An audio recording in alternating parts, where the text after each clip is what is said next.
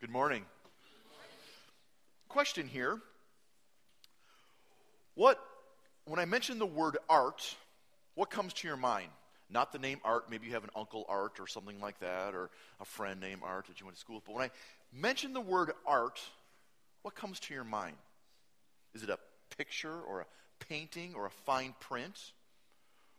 I've, I've learned in my household, art isn't just that. Art can be how you dress. I have four daughters. Do you know art can be how you dress? I'm a jeans and t shirt kind of a guy. Art is more than just a painting, it can be music, correct? There's art in music. Some of you may say there's not much art today in music, and I may agree with some of that, the way music is done today. Art can also be, and this is one of my favorite ways of art, food. I love the artwork of food sometimes. Except it seems to be in my mind, I don't understand how this works, but the more you pay for a meal, the less food you get and more artistic they I, I don't I, that's not my type of art I'm talking about. Sometimes it's dance. Sometimes it's a writing. Art comes in many different forms, but it can be very subjective too. Some people say this is a great piece of art, and some people say it's not. Today, modern art, I do not get. How many of you also do not get modern art? The amount of money they put into, yeah, I don't understand that. But here in Isaiah, we're looking at the gospel according to Isaiah. We have a combination of song, portrait, and writing in the most famous section in Isaiah, Isaiah 53. We have this great piece of art. Now, before we get into this, the picture, the portrait, the artwork of the Messiah portrayed to us in the book of Isaiah comes in three primary ways. Number one, he's the ultimate king. He comes as this great, mighty king. Chapters 1 through 39 really push that. For unto us a child is born. He comes as this great, mighty king. He'll be a wonderful counselor. Second, as we get into the latter part of Isaiah, and we've been looking at, he shows up as a servant of the Lord, which is jarring to most people because he's painted as his king, the Messiah, the one who will come and save people. It's in his name. But a servant, that was a tough one. The third way he's portrayed is the substitute Savior. His life for his children. And all of these would fall under the title, and you'll see on the next slide here, the suffering servant, Isaiah. So let's turn to this passage, Isaiah 53. And I love Old Testament prophecy when it speaks of the cross. It is profound. When we read through the book of Psalms, we read through Isaiah, it's as though, I just, this just gives me goosebumps. It is though the writer, thousands of years before, was sitting right underneath the cross, writing these words, watching the Passion Week, writing these words. The beauty of this passage is profound. And as I said in the email I sent out this week, this section here is the great mountain, the Everest of prophetic literature speaking of the cross. This is the summit. This is the beautiful section. And to get this entire picture, though, most people turn to, and if you're in your Bibles, you see this, Isaiah 53. And, and you've heard Isaiah 53. And as we get into some of these verses in the next couple of weeks, we'll see that these are very popular. One of the sad things is, most people don't realize the first part isn't really in Isaiah 53 in this section, in this song, in this artwork. It's really comes in Isaiah 52. In fact, hopefully some of your Bibles have that marked out where you see this like this one here says suffering in the glory of the servant begins in 52. This artwork song has five stanzas, shown in our English translations with three verses each. In the Hebrew, it's set up in a beautiful way that really sometimes the English doesn't really show it in the best. So take a look at this slide here. Hopefully, I've got this mapped. Yeah, excellent. It has five stanzas. And if you don't have a Bible, just put your hand up. I think everyone's got a Bible here. In Hebrew writing, in poetry, when they write prose or song, that kind of writing, most of the time they would write it in what's called a chiastic, stylistic way, where they would say the first part of the song, it would match the last part. So take a look. We mark this by going A, A prime. And then the next part, depending on how many stanzas they have, how many verses they have, sometimes it goes A, B, C, D, E, and then it kind of boils down. So we've got the first part where we're going to look at today comes in Isaiah 52. And these three verses speak of Christ being exalted. Then it goes into section B. 53 in the, these three verses, this rejection. And then it goes to C, he is the substitute. And then it goes back to this B, which echoes what was said before. And so you kind of understand how this is kind of mapped out here? What's important about this is not how creative they could be at writing this. One of the main reasons we kind of break this down, and I believe the Lord authored this to be in this structure, is to show the crucial aspect of the passage. Whenever it's written like this, the central theme, the heart of the passage, is in the middle. That's the core thing. Because we as humans love to sometimes look at the first thing or the last thing or, oh, this is the most important thing. It's written in such a way so you know, bam, the heart of this passage, as great as the other stuff is pointing to, is verses 4 through 6. And I encourage you this, we're going to take just a bit over a month to cover this stuff. Every day, read this section. What's on our license plates here? Not just numbers, but Rainier. Because when you see it, hopefully you still do it. When I say it, just go, whoa. This is the Rainier of Old Testament prophetic literature. And when you read this and you taste of it, more and more, you will see the beauty of what God has done in Christ for us. And again, we're going to start not just with 53 as most people do, we're going to start in Isaiah 52.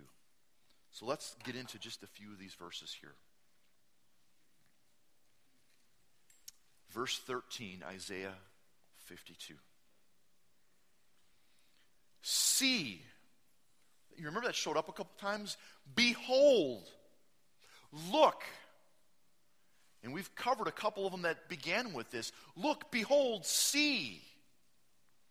You know, it's easy for people to, when it comes to the Bible, when it comes to Christianity, when it comes to religion, whatever kind of camp they want to put this into, it's good just to go, oh, there it is. Okay, that's just another truth statement.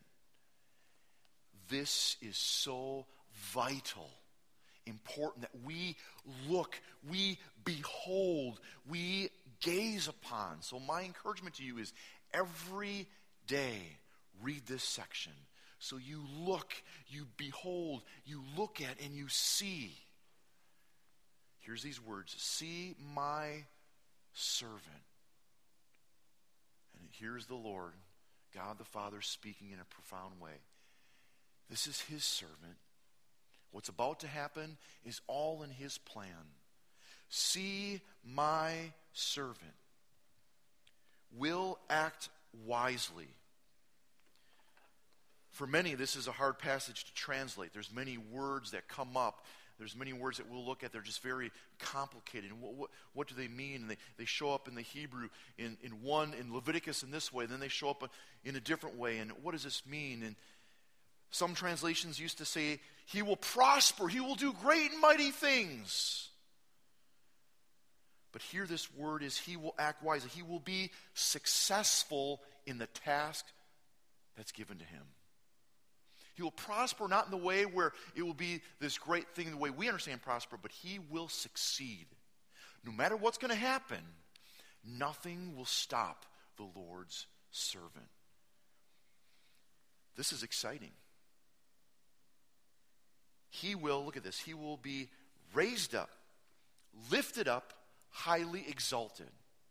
Three of these words are great words that found in Isaiah alone speaking about God. I love, whenever I meet with cults, I love pointing to the Old Testament, showing the deity of Christ, even in the Old Testament. These words were not given to others except God alone. These Hebrew words describing the servant are used in Isaiah primarily for God. He is raised up, Isaiah 57. Lifted up, 6 1. I saw the Lord lifted high, same word here. He is exalted, Isaiah 5 16. But it's interesting, this verse here sets the tone.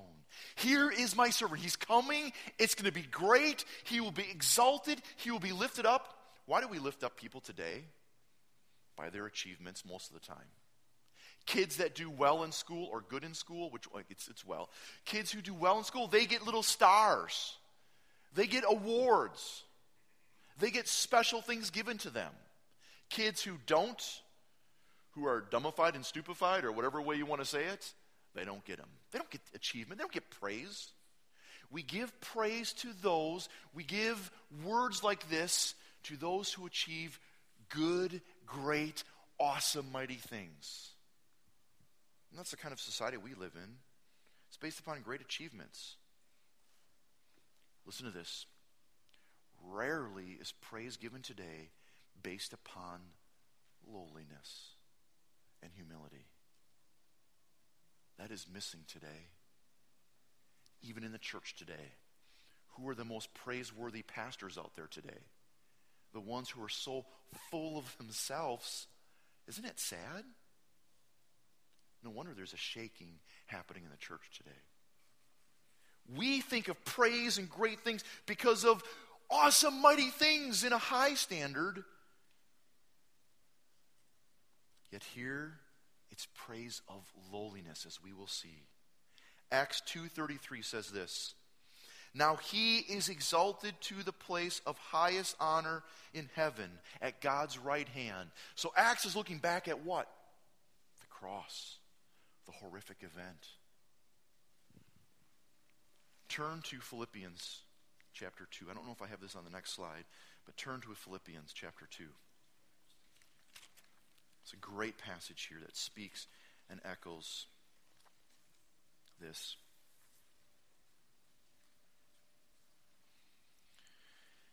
And as great as this little section is here, 6 through 11, it's very important that you connect it with what is just said beforehand. Look at verse 3. Do nothing, this is Philippians chapter 2, verse 3. Do nothing out of selfish ambition or vain conceit, but in humility consider others better than yourselves. Each of you should not should look not only at your own interests, but the interest of others. Look at verse 5. Your attitude should be the same as that of Christ Jesus, who Being the very nature of God, did not consider equality with God something to be grasped, but made himself nothing, taking the very nature of a servant, being made in human likeness. And being found in appearance as a man, he humbled himself, became obedient to death, even death on the cross. Therefore, God exalted him to the highest place and gave him the name that is above every name, that at the name of Jesus every knee will bow in heaven and on earth and under earth. And every tongue confess that Jesus Christ is Lord to the glory of the Father. he is going to be exalted, lifted up. Why? Because of lowly reasons.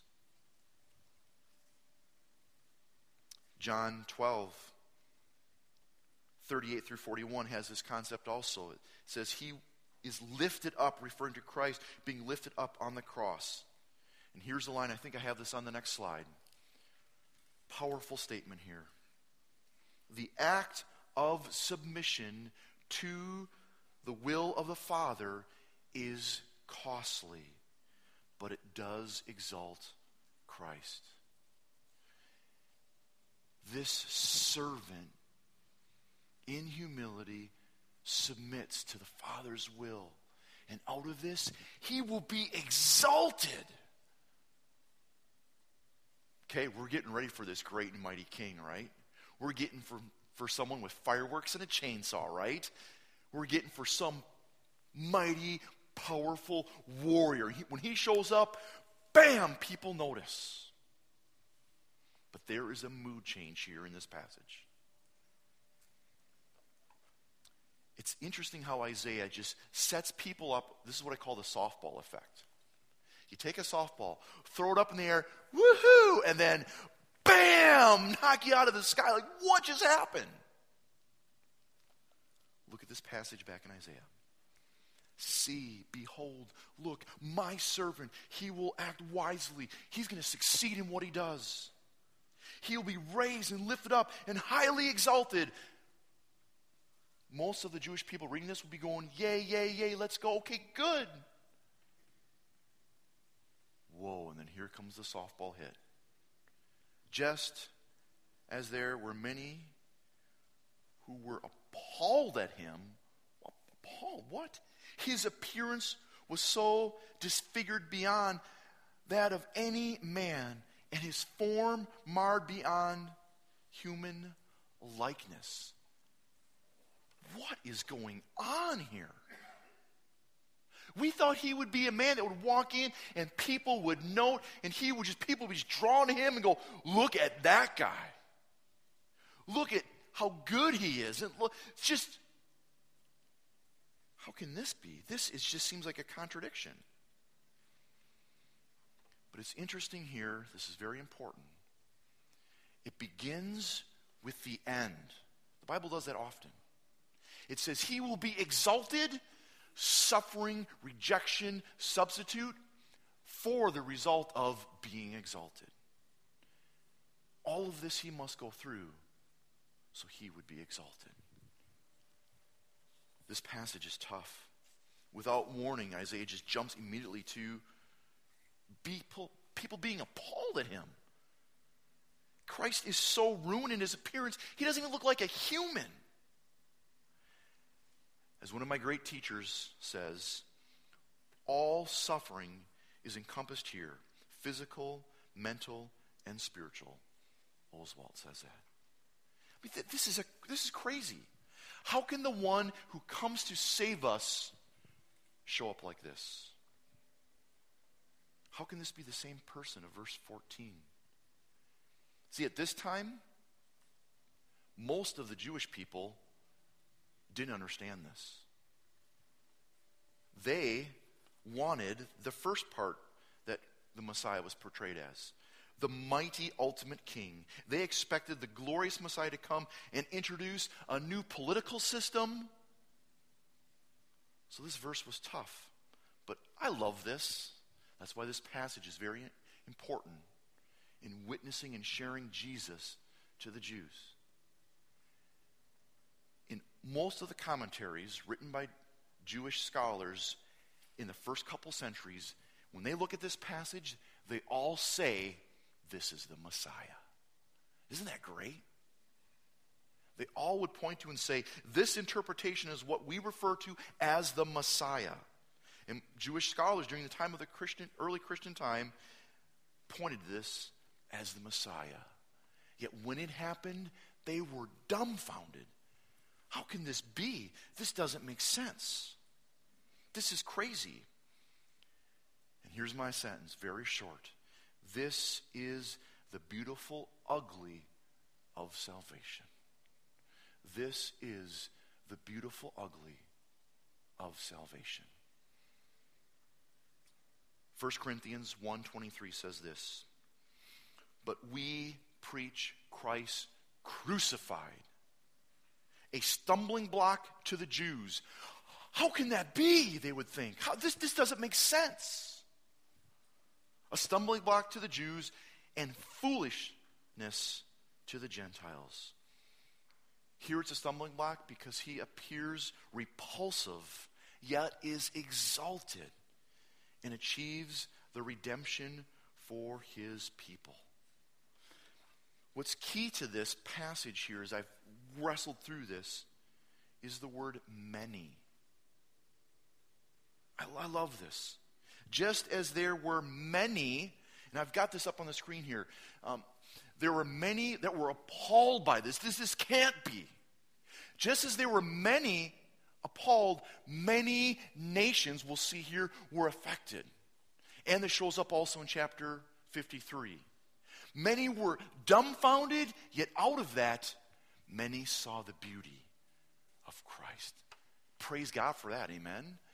Many were appalled to, yet many who were convinced and enlightened, we'll see here.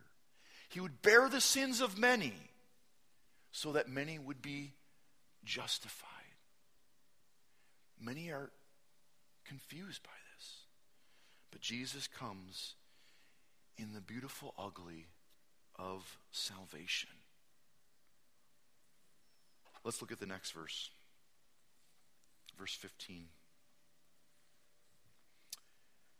So he would sprinkle many nations, and the kings would shut their mouths because of him. For what they were not told, they will see. And what they have not heard, they will understand. First part here, sprinkle.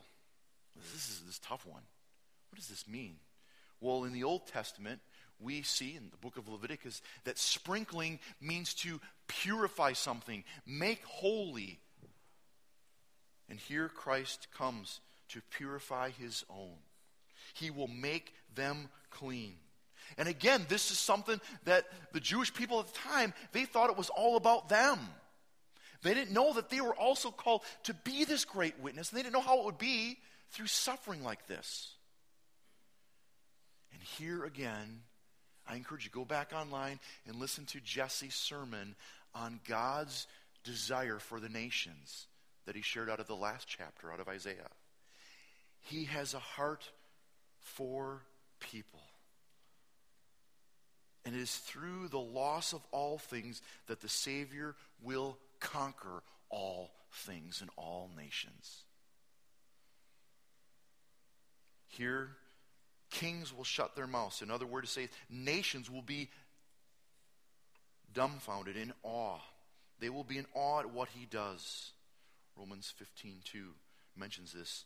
The worldwide scope of the work of Jesus stands, and the world is speechless. When the true gospel comes, it's powerful. Are you in awe of this? the Jewish people wanted this great, ultimate, mighty warrior king, and they got a carpenter. How can this be? They got someone that didn't fit what they thought would be. But the carpenter then would be a suffering Savior for his people. And I love the last part of this. For what they were not told, they will see. And what they have not heard, they will understand. That's why the Old Testament is incomplete without the beauty of the work, life, and resurrection of Jesus Christ. Then they understood the beauty of what this was speaking about. Then they saw it, still dumbfounded, the beauty of Christ is in there. And the kings that once were shocked by him, the many that were like, no, then they turn to him in awe and wonder, and nations come to praise him. The humiliation was terrible, but temporary. Let me just stop here now. That's what this passage, little section's about. Good truth stuff, okay? And most of us go, okay, I understand that. But now what? what does this mean for you and I? We could just go through this and pick every word. And I thought, let's get really serious about this. And then I realized, what's our response today? Two important things. And this is on the next slide, I hope. I'm messed up on some of my slides today, so apologize if it's not there. Number one, we are to exalt the Lord. Just as God the Father knew this plan, knew what was happening, God knew what was going to happen. The pride of the Father in his Son, he exalted, lifted him up, and put him to this great worthy place. We also are to do the same thing. We also are to lift him up. We are to boast in the cross. I have a passage here. Turn to Galatians chapter 6. If you come to church just to come to church, and you come not wanting to be changed, you're in a dangerous place. Every time you come, come to be changed. And for those of you who understand the Bible and you've read it a long time, old or new, whatever passage you're looking at, think of who God is and the beauty of Christ and re- rejoice in that. Lift him up. Amen. What have we got? 13 through 14. And I've got, I believe I got the NLT here up there. And even those who advocate circumcision don't keep the whole law themselves. They only want you to be circumcised so they can boast about it and claim you as their disciple. They were bound into legalism here. As for me, may I never boast about anything except the cross of our Lord Jesus Christ. Because of that cross, my interest in this world has been crucified. And the world's interest in me has also died. I never boast in anything except Christ. Please listen.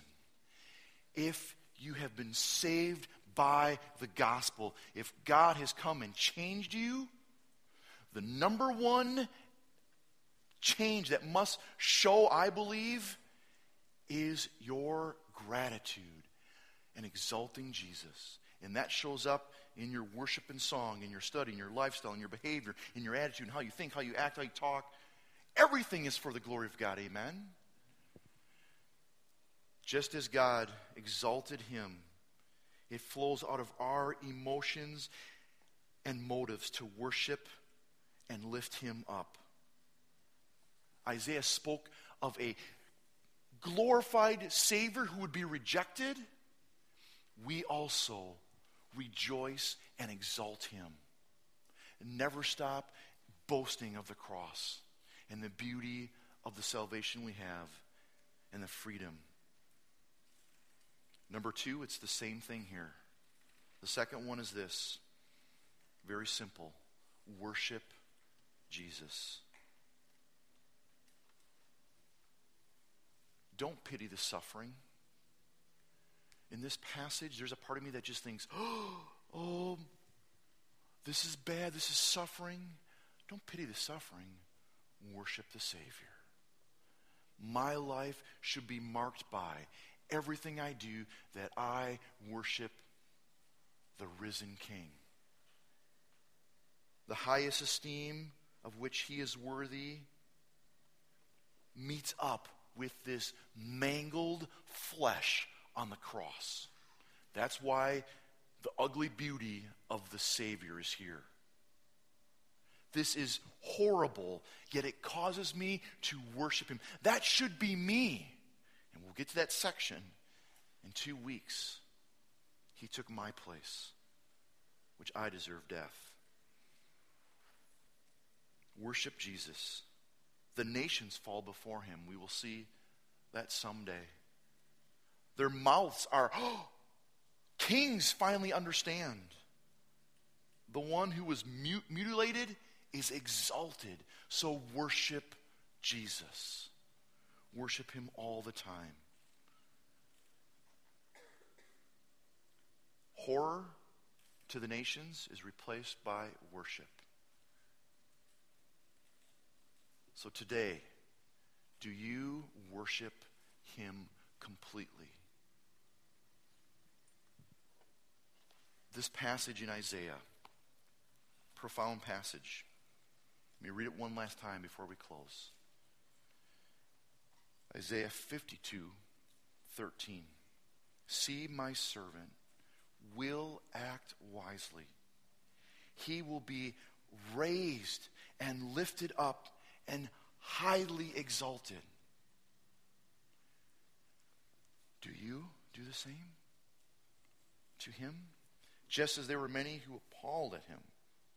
His appearance was so disfigured beyond that of any man, and his form marred beyond human likeness. So he will sprinkle the nations, and kings will shut their mouths because of him. For what they were not told, they will see.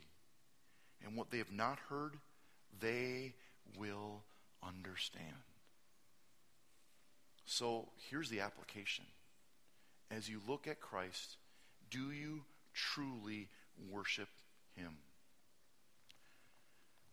Let me end with this comment. I recently got in a discussion with someone about worship. Worship is a big topic today in churches. Styles of worship, thoughts of worship. We need to sing more hymns. We need to have this kind of music. We need to have music that attracts people. And it's interesting that some churches are all about let's get a nice worship band and have a great performance and production for people that will draw people in, and then they can work for the kingdom. When I go, I think that's just the opposite.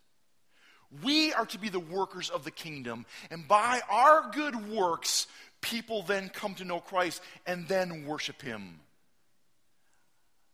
I don't care what kind of cool worship and band you can get up front and with fireworks and all the fancy stuff a person who is against God is not going to turn to God because you're cool and hip.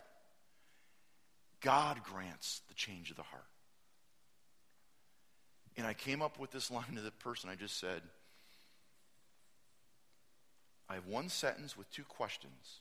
I'll pause after the first question and then go into the second one. I think you'll know what I'm thinking. Is worship for you or for Him. Church, is your life for you or for Him? Have you not seen the beauty of the agony that He went through to save you? Worship is not really for you. There's aspects of it, but worship is for Him. So, church, worship the risen, mighty King. And may it be evident in your life daily. Amen. Let's pray.